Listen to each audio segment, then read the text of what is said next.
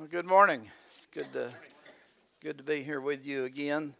Uh, I always enjoy getting with the church family and worshiping together. And uh, when Michelle was praying, of course, this is on my mind, right? What I'm preaching on, she was praying. She said about meditating on on what we hear. And uh, a couple of weeks ago, I read this article in the some magazine. I don't know. Anyway, it said when you wash your hands, you should wash your hands as long as it takes to sing "Happy Birthday" two times. So you know what I'm doing every time now when I'm washing my hands? Singing happy birthday. I just can't get it out of my mind. So so every day, several times, I sing happy birthday to myself. But I say that to say what she prayed. This scripture that I want to show you this morning is so important to our Christian life.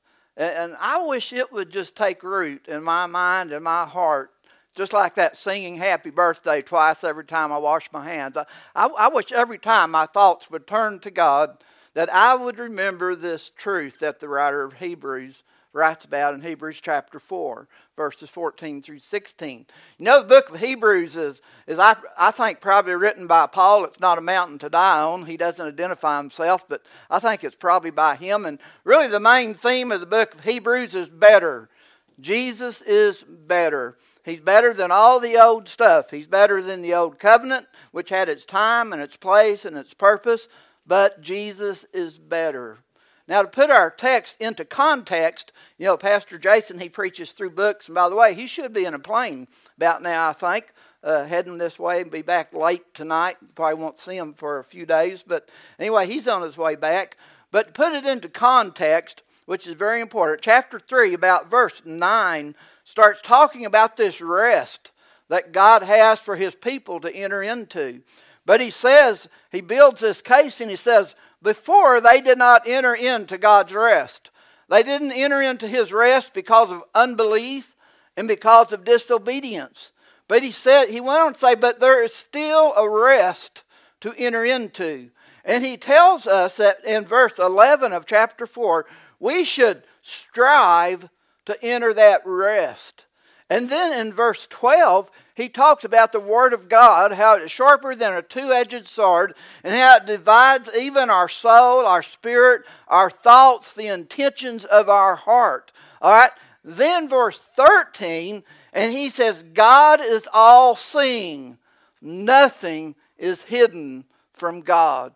Man, I tell you what, if you read those verses and take those verses seriously, it, it can be a sobering thought that there is an inner rest we are supposed to strive for, but yet the Word shows us our weaknesses, our sufferings, our striving, our hardships of our soul and of our spirit and of our intentions of our mind. And He shows us this, and then He says, You're supposed to strive. Well, we're supposed to persevere to the end. I like that word, persevere. And when I use the word persevere, I don't mean you get saved by grace and, and then after that you just try as hard as you can. Our striving is even because of the grace of God. But we're not just supposed to coast through life. So he starts from that point, giving us some exhortations about how you and I can enter this rest. All right?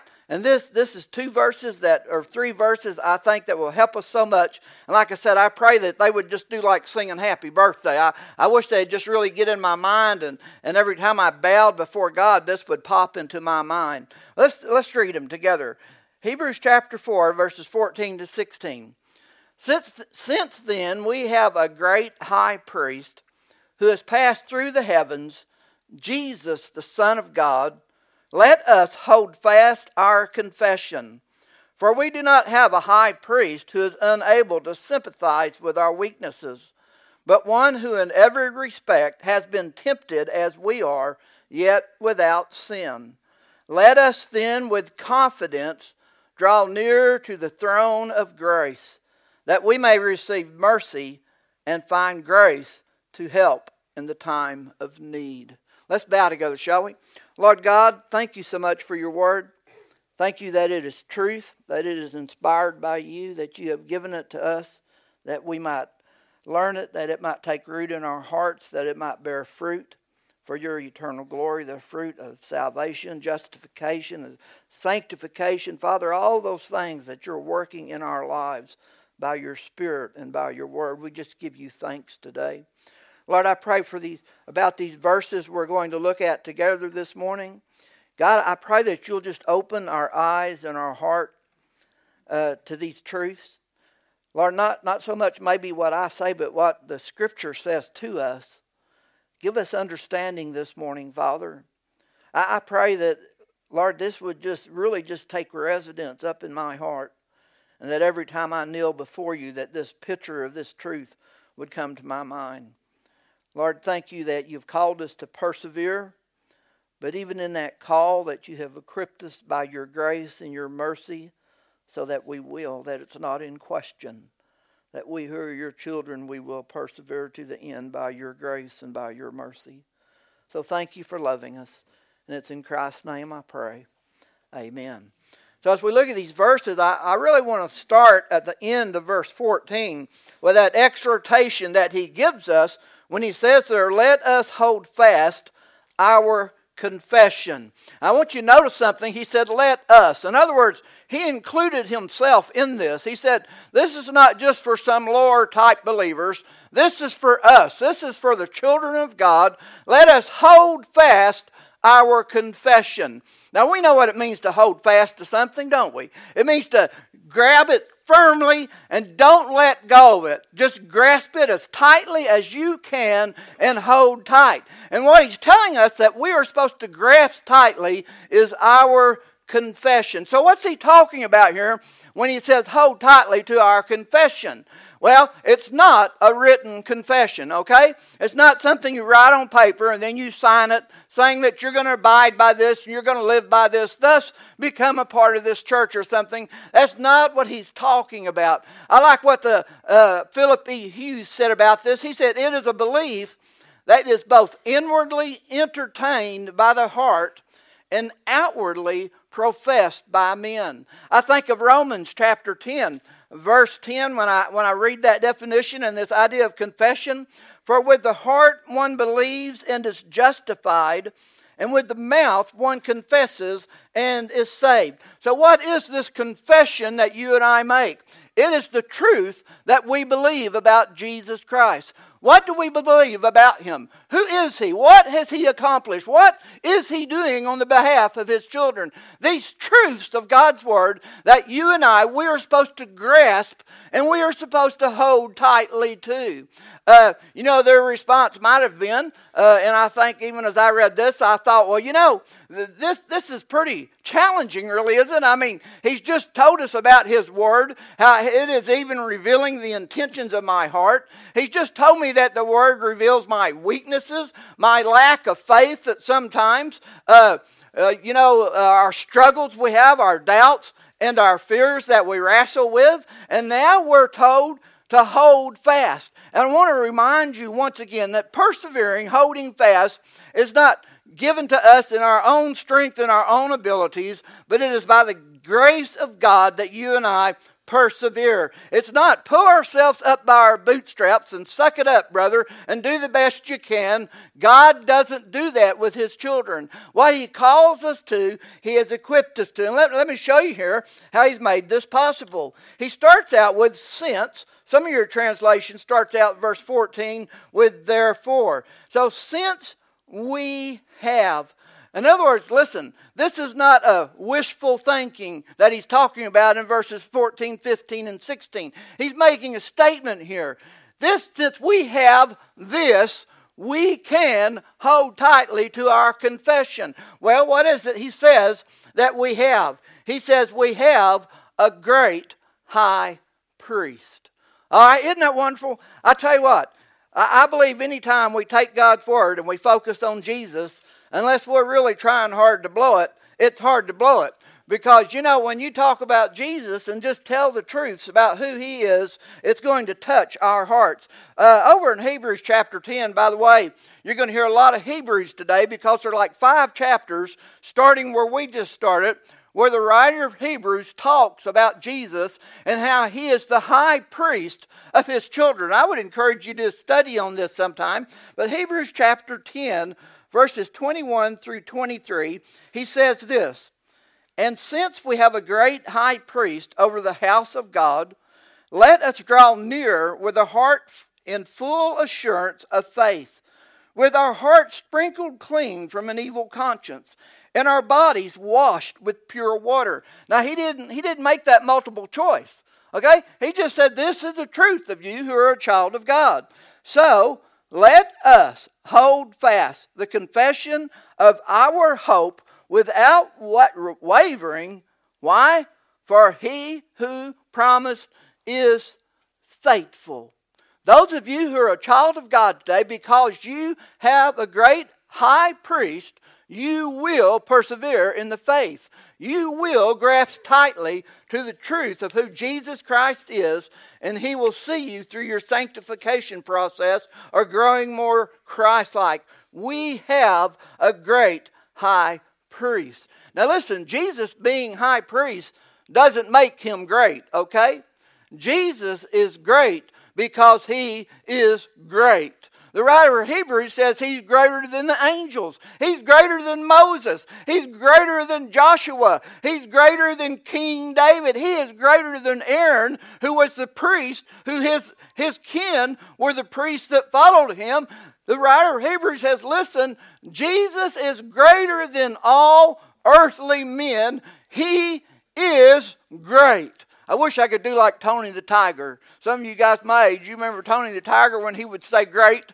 Man, he'd just drag it out. I can't do it. I'm sorry. So you can just imagine it. But Jesus is greater like that, okay?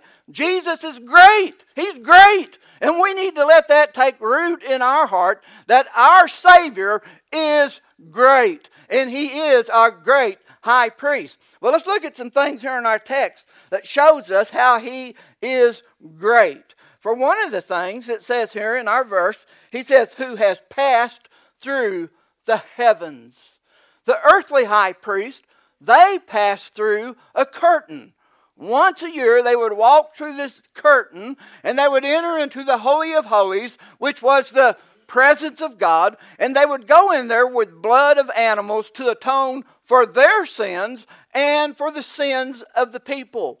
1400 years they sacrificed millions of animals, showing that the wages of sin is death, and it required blood for the atonement or the covering of those sins. But that blood and those priests never removed guilt from the worshiper. Well, what about Jesus? Look at Hebrews chapter 9, verses 11 through 12.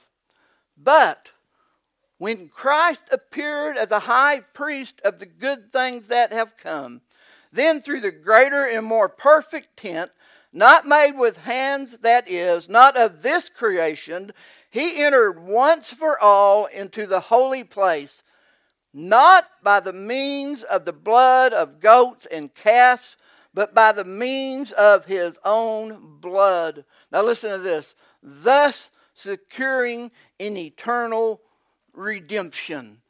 Christ is great.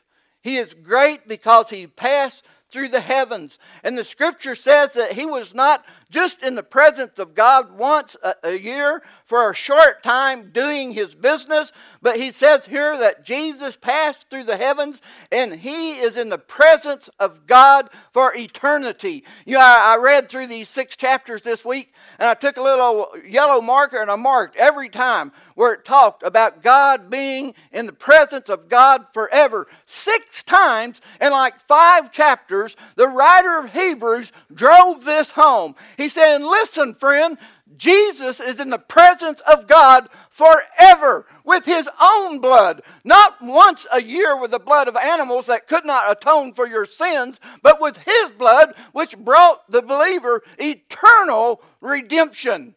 Jesus is what? He's great because he passed through the heavens and he is in the presence of God forever. Let's look at uh, 721. I've, I've got a lot of, and when I don't say the book, I mean Hebrews, okay? 7 verse 21. He says, But this one was made a priest without an oath by the one who said to him, The Lord has sworn and will not change his mind. You are a priest forever. Six times through just a few books. There are five books, I think it is. He talked about that. Hebrews chapter 7, verses 23 through 25. Let's look and see what that says. The former priests, talking about Aaron's kin, the former priests were many in number because they were prevented by death from continuing in office. But he, Jesus, holds his priesthood permanently because he continues forever. Consequently, he is able to save to the uttermost. You know what uttermost means? It means completely. He saves completely those who have drawn nearer to God through him, through Jesus. How? Since he always lives to make intercession for them. Do you get that picture? Jesus, our high priest, entered into the very presence of God in the heavenlies with his own blood, obtaining eternal redemption for us. And then this scripture says, now he is 724 interceding for his children. Man, I don't know about you. I like that. I, I, like to think that my Savior is interceding on behalf of me because, friends, I need Him interceding on my behalf because I know my failures and I know my shortcomings, and so does He very clearly. And man, we must be holy to go before God, and we can't do it on ourselves, but we have one who is interceding on our behalf who is holy. So you and I have that blessed promise that we have a intercessor in the Holy of Holies, not made with hands, but heavenly, forever, permanently saving us. That's why He's great. Man, that, that, that is good news, friends. He, he didn't just save us and let us go and do our, do our own thing and hope we made it. God, Jesus Christ, is at work today on our behalf. I remember, I don't know how many of you recall Mr. Kime. I was trying to remember his first name. It's not Charlie, his dad. He came and did a revival. Remember, he's a chalk drawer, drawer. You guys remember him? And, I'll never forget one drawing he did. He was preaching on prayer and he's drawing this picture, and it's basically a landscape. Of course, it's black light. It's a landscape. And then he draws a guy, remember, on his knees underneath the tree, on his knees. I, I can't talk today, can I? On his knees under the tree, praying. And he talks a little bit more, and then he turns the black light on. You remember what you see when he turns the black light on? there's Jesus above him praying for him. And I've never forgot that picture. That's always stuck in my mind. That friend, when we are praying, Jesus is interceding on our behalf.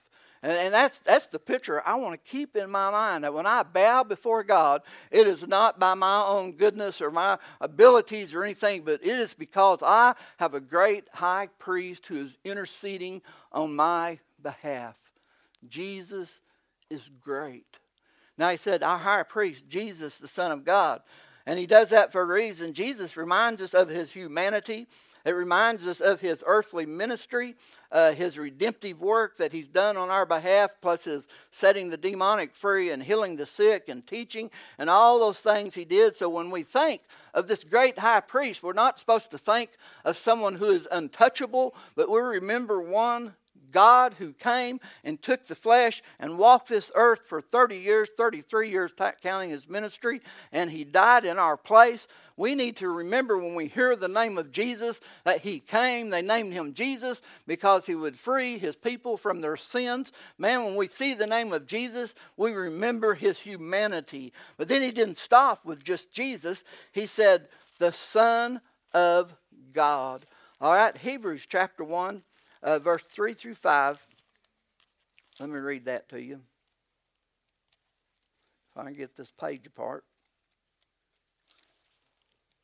You know, the older I've gotten, the more these pages stick together. Anyway, Hebrews chapter 1, verses 3 to 5. Let's see what he says there. He is the radiance of the glory of God, the exact imprint of his nature he upholds the universe by the word of his power. After making purification for sins, he sat down at the right hand of the majesty on high. Having become as much superior to angels as the name he has inherited is more excellent than theirs. Now listen to verse 5. For to which of the angels did God ever say, You are my son. Today I have begotten you. Jesus is the Son of God. We remember his humanity. We remember that he is divine in the sense that he came as God in the flesh, fully man, fully God, and that way he is able to represent us, Paul would say, as our mediator, our go between, but he had to fulfill his earthly work before he could fulfill his heavenly work. 1 Timothy chapter 2, verses 5 and 6. For there is one God, and there is one mediator, which basically means a go between. He is one mediator between God and man, the man Christ Jesus, who gave himself as a ransom for, for all, which is the testimony given at the proper time. Okay? So Paul was writing to young Timothy and he's saying, listen, Jesus is your mediator. He was fully God and he is fully man, so he is able to represent man before God, vice versa. He is able to represent God to man. So we have a high priest, Jesus, humanity, the Son of God, the divine one, who is our mediator between God and man, who is 724 in the presence of God, interceding for us so that he might save us completely. You know what that means completely? That means from the moment of our justification to the moment that we stand before God glorified. Justification, sanctification, glorification, He saves us completely. We hold fast our confession because we have a great high priest. All right? Why else? What else about this priest here in chapter 4? Well, it says he's also a sympathizing high priest in verse 15. You know, I thought if we just stopped at verse 14, we might get caught up. Uh, probably not probably should, but we might get caught up in the wonder and the awe of Jesus Christ and how divine He is as the Son of God. And, and we might see Him just totally as unapproachable, uh, untouchable, but He's not that way. He is a sympathizing high priest. It says He sympathizes with our weaknesses. This is it's interesting. This is stressed with a double negative which expresses a positive idea. Okay, now now I am not I don't I don't know Greek, and you know that, and I'm sure not an English major, and you've figured that out if you've heard me many times, right? Right, Michelle. So anyway, uh, this is a double negative with a positive idea. He said two times. He said a negative way twice. We do not negative. Who is unable negative? But then he expressed a positive idea from that, a high priest, and we could say who is able to sympathize with our weaknesses. In other words, not only is he Jesus, the Son of God, as our high priest, he is not one who is untouchable up there, but he is one who has compassion for us. He has been, I love this, he has been touched with our weaknesses. You get that? With our weaknesses, with our struggles in life, he has been touched by them. He sympathizes with us. He identifies with us in those weaknesses in our struggles. In other words, friends, you, if you're a child of God, you have a high priest who has compassion towards you. And I know there are times that you feel, and I feel, that we're all alone and nobody understands what we're going through. Nobody understands this struggle. Nobody understands my faith, just trying to get weaker, and I'm trying to grow in my faith. And we struggle within ourselves and we think, no one understands. Yeah, we do. We have a great high priest who sympathizes, shows compassion toward us in our weaknesses. Not when we think we're so strong, but when we understand we are weak. See, weaknesses refer to our limitations. He knows when we are weary and thirsty and suffer, when we face hardships, when we deal with loneliness. He understands what it is to be scorned, what it means to be insulted, what it means to be deserted, what it means to be betrayed. You name any experience in your life and way, and in, in that way, not maybe not exact same experience, but in that way of weakness, Jesus Christ can identify with you in it. You might say, well, man, I, I broke my leg. How in the world can he understand that? He never had a broken bone. Well, man, what he went through was a whole lot worse physical suffering than a broken leg. See what I'm saying? Maybe not the exact same thing, but in that way and in that area of life, he identifies with you in your weakness. He is able to sympathize with us because when Jesus Christ came, he did not live his life in a bubble. He walked and talked the life that you and I live, except he lived it without sin. He can identify, he can show compassion toward us. And, dear friends, I, I thought about myself, and there's far too many times in life we look to other people for sympathy. We, we look to other people trying to hope they will understand what we're going through. And, and I don't know that a whole lot's wrong with that, except when we go to people only and we forget to go to a great high priest whose God's word tells us he can show compassion toward us in our weaknesses. As I thought about that, my mind went back to 2 Corinthians chapter 1. Remember that chapter on comfort? And it talks about the God of all comfort, how he comforts us in our in our struggles and so forth. And then it says after that, the reason he comforts us is so that we might show comfort to others. Yeah, I, I think this might be the same thing. I think it might be the same truth that when we go to Jesus with our weaknesses and, and we, we, uh, we sense and know his compassion toward us, I think that fills us up where we can show compassion to others. See, we have a great high priest who sympathizes with us in our weaknesses. Another reason he is so great of a sympathizing priest, it says, in every respect, he has been tempted as we have been tempted. Every respect as we are. Doesn't mean that, like I said, the exact same acts, but it does mean the range of temptations in every way he has been tempted. He has been tested. He has been tried, just like he we have. He was tempted by power. He was tempted to accept comfort. He was tempted to accept wealth. He was tempted in all those areas, and he withstood temptation. Now, in my Bible, if you look right across the page at Hebrews chapter 2, verses 17 and 18, says this about this high priest. Therefore, he had to be made like his brothers in every respect, so that he might become a merciful and faithful high priest in the service of God to make propitiation for the sins of the people. For because he himself has suffered when tempted, he is able to help those who are being tempted. Where do you go when you're tempted?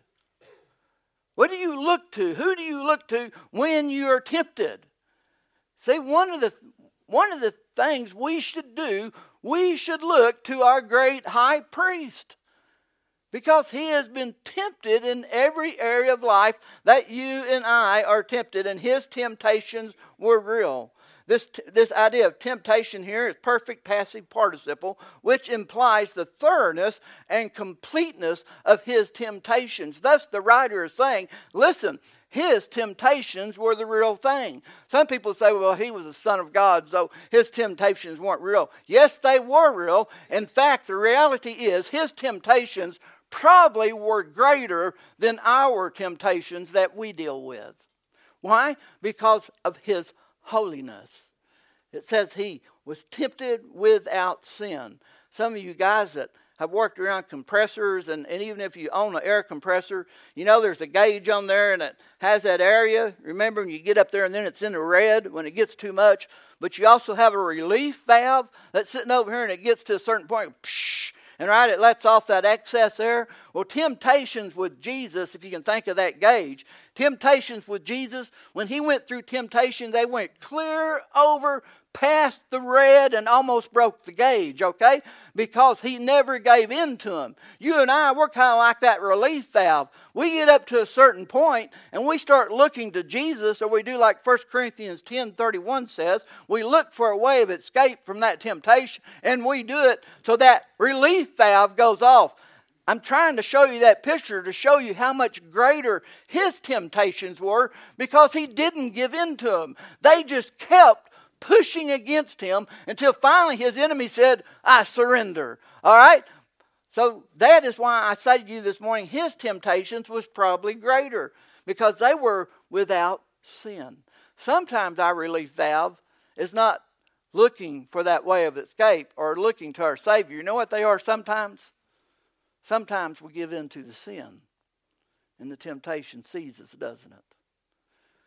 But you know what? The temptation's not conquered, it's going to come back.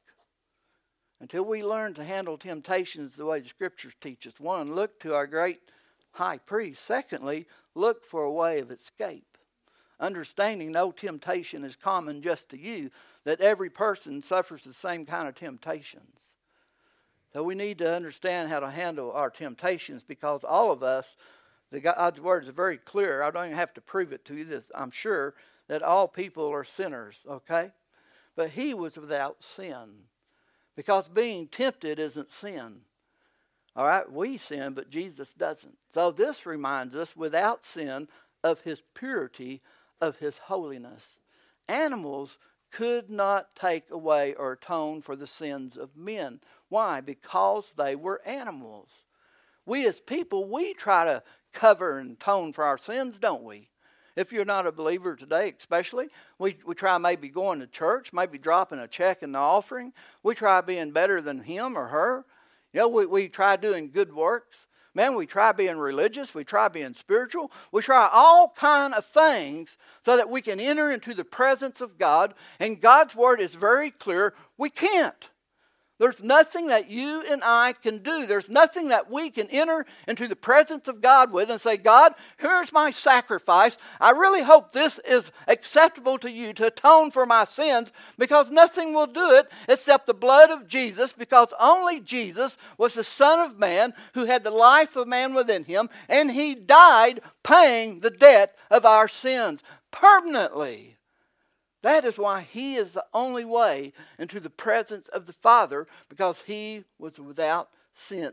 He is the sinless Lamb of God who takes away the sins of the world. He is our Savior. He is our high priest. And, and like I said, I, I would pray for myself and for you. Man, this verse would just pierce our hearts that the sinless Son of God died in our place.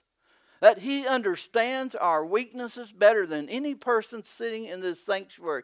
He understands our temptations, and He is in heaven at this very moment before God, interceding on our behalf. He's praying for every one of us right now. He's praying for me in this preaching situation. He's praying for you as you listen. I, I really believe He's praying for every one of you by name, saying, You know what? God, give him ears to hear. Let, let him hear what the scriptures are saying. Give his heart, his spirit, to be responsive to the Spirit of God so that the Spirit of God can take the Word of God and do a washing and a cleansing in his life, a sanctifying work in him. I guarantee you, Jesus is praying for us. And I guarantee you that because God's Word teaches that he is. That should thrill our souls to think that we have a great high priest who sympathizes with our weakness. Notice in verse 16, he extends to us an invitation. He says, Let us then with confidence draw near to the throne of grace, that we may receive mercy and find grace to help in the time of need. Let us, here's that let us again. Let us do something. Well, let us what? Draw near. You know, this, I, will just share a tense with you again because it's so important. This is a present tense, this draw near, which means we are supposed to continually be drawing near. Continually. We are supposed to be approaching with confidence, minute by minute, second by second. And, and, I think probably we think, especially when we pray, man, when we pray, we, we should with confidence be drawing near because we have a great high priest. Without confidence, that means without fear. Our confidence is in Jesus Christ, and He has invited us to approach Him without fear. He says, Draw near to me. And draw near, by the way, is a priestly term. It's when the, the priest would, would take a sacrifice in and they were drawing near. He's, he's inviting us like that. He's saying, Draw near to me as a priest would draw near to God. Then you and I, as a child of God, we can approach the throne of grace boldly, not with the fear of condemnation. We can approach Him freely without hesitation as a son coming to his father. You recall that, that picture, some of you will, a picture of Kennedy when he was in office and he was in the Oval Office and he was sitting at his desk. They had several of them, a bunch of them, but there was one where a little boy was crawling around. Remember that under the desk playing and stuff? Remember that picture?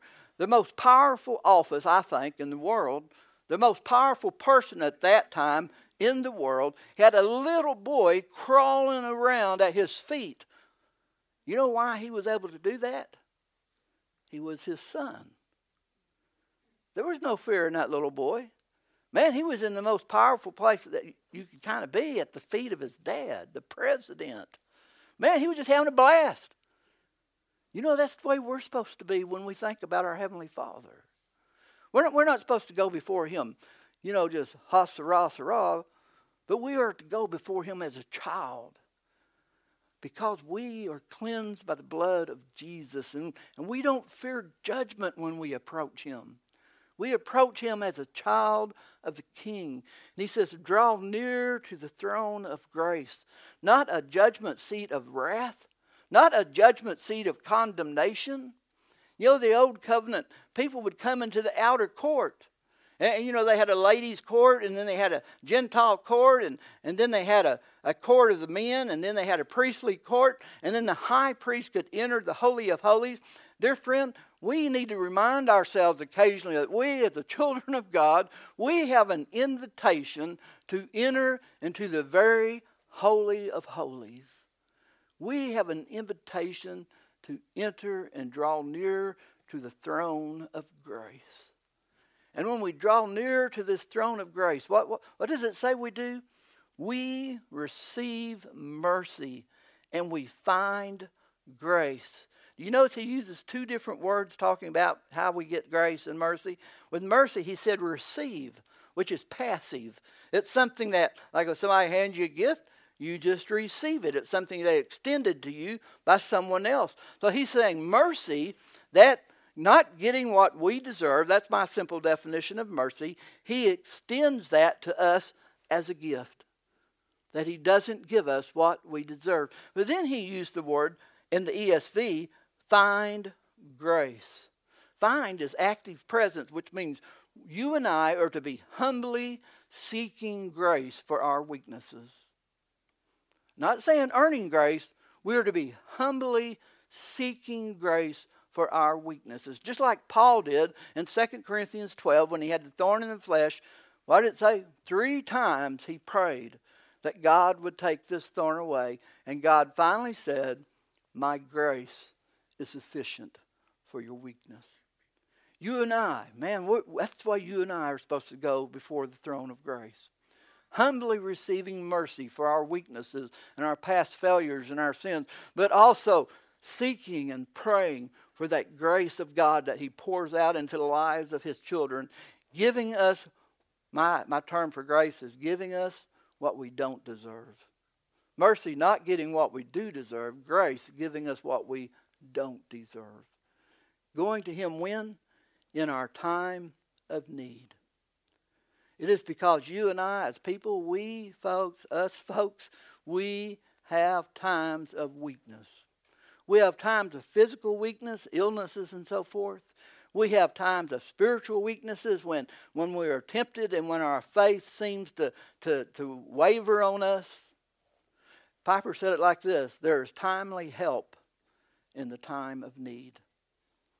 In other words, friends, when we get honest with ourselves about our life and about our struggles, about our weaknesses, we can go to the throne of grace and we will receive mercy. And we can humbly pray and seek grace and we will find grace. And, dear brothers and sisters, God's timing is perfect. He is always on time. He may not do things the way that you and I sometimes want them done. But someday you and I look back and say, man, I'm glad God did it His way and not mine. And I know we go through some things in life that aren't pleasant, and sometimes they end in ways we wish they did not. So what do we do? we remember we have a great high priest who identifies with our weaknesses, who understands our temptations, and we go to him as his child, receiving mercy and finding grace. And dear brothers and sisters, that that truth is why you and I can persevere. That is why you and I can grasp firmly to our confession and persevere because of who our great high priest is. He invites us to come to him, and his timing is perfect. You know, the cross was probably the most evil thing that was ever done, but it was the perfect timing. God knew exactly when to send his son to the cross. Because, see, God knew our need. And he knew that we could not satisfy that need. So, at the perfect time, Jesus sent his son to live the life that not one of us in this place could live a sinless life. And then he died the death that you and I deserve the death for sin. And then he went to the grave, didn't he? And on the third day, he arose and he arose and he defeated sin and he defeated Satan and he defeated death. And now, all who believe in him, who have their faith in him, we are joined together with him in what? In his death, his life, in his resurrection. See, brother, sister, you, you think, man, I've struggled. I don't know if I'm going to make it. Yeah, you are. You just look to your high priest. You go before your high priest. You know that he is in heaven right now interceding for you. And you will find help in your need. Dear believer, you don't have to do it on your own. You're not in this by yourself. You say, Yeah, I'm in this with my church. Well, your church is pretty good, and we can help each other, can't we? We can't help each other like Jesus can help us. So I encourage you this morning go to Him first, and then go to others. He is your great high priest. If you're not a believer, I would just remind you this morning that your only hope is Jesus Christ, that He died for you. As I said, He lived the life that you could not live, died the death that you deserved, so that by faith you could come to Him. Let me read one last verse in closing. We'll close with this verse. 2 Corinthians 5:21. For our sake he made him Jesus to be sin who knew no sin, so that in him we might become the righteousness of God. Isn't that amazing? Wow. that is amazing. I hope these verses take root in your mind. Let's bow together, shall we? Dear God, you are so gracious to us. I, I, just as I as I thought about this text this past week, that song "Tell It to Jesus" just kept rolling through my mind. God, I pray for each believer in here. God, help us be people who seek you. Help us be people, God, who don't look at the struggles of this life and just throw our hands up in despair and, and want to quit. Help us, Father, to look to Jesus. Help us, God, to come to Him as our high priest, our great high priest. Help us come to Him because He understands us, our weaknesses, our struggles. Help us, O oh God, because you have mercy to show us, grace to pour out into our lives. God, I thank you for this church, and it's a good thing that we have brothers and sisters who will pray for us and visit with us and talk with us. I thank you so much for this body of believers. But God, don't let this body of believers take your place. Remind us today that first and foremost, we should come to you. Lord, you know each of our hearts here today. You know the struggles we deal with. You know the physical issues we have, spiritual issues, emotional issues, relational issues. We just go on and on, God, but you know every one of them. Help us even during this closing song just to bow our head before you. God, to come before you as our great high priest, to just lay everything at your feet, to put it upon your shoulders, to trust you. I pray for those who's never never come to a saving faith in Jesus. You know their hearts. God, if today is the day that, that you give them faith, that they turn to you, let them rejoice. Let them share that with us this morning as we sing, that they want to know you as Lord and Savior. So thank you, Father. Thank you for what you did on the cross. Thank you that prior to the foundation of this world, you wrote names in the book of life. Thank you for the cross. Thank you for the resurrection. And today, especially, thank you for the ascension to know that Jesus is interceding on our behalf. And it's in His name that I pray this morning. Amen. Let's stand and sing closing song together, shall we?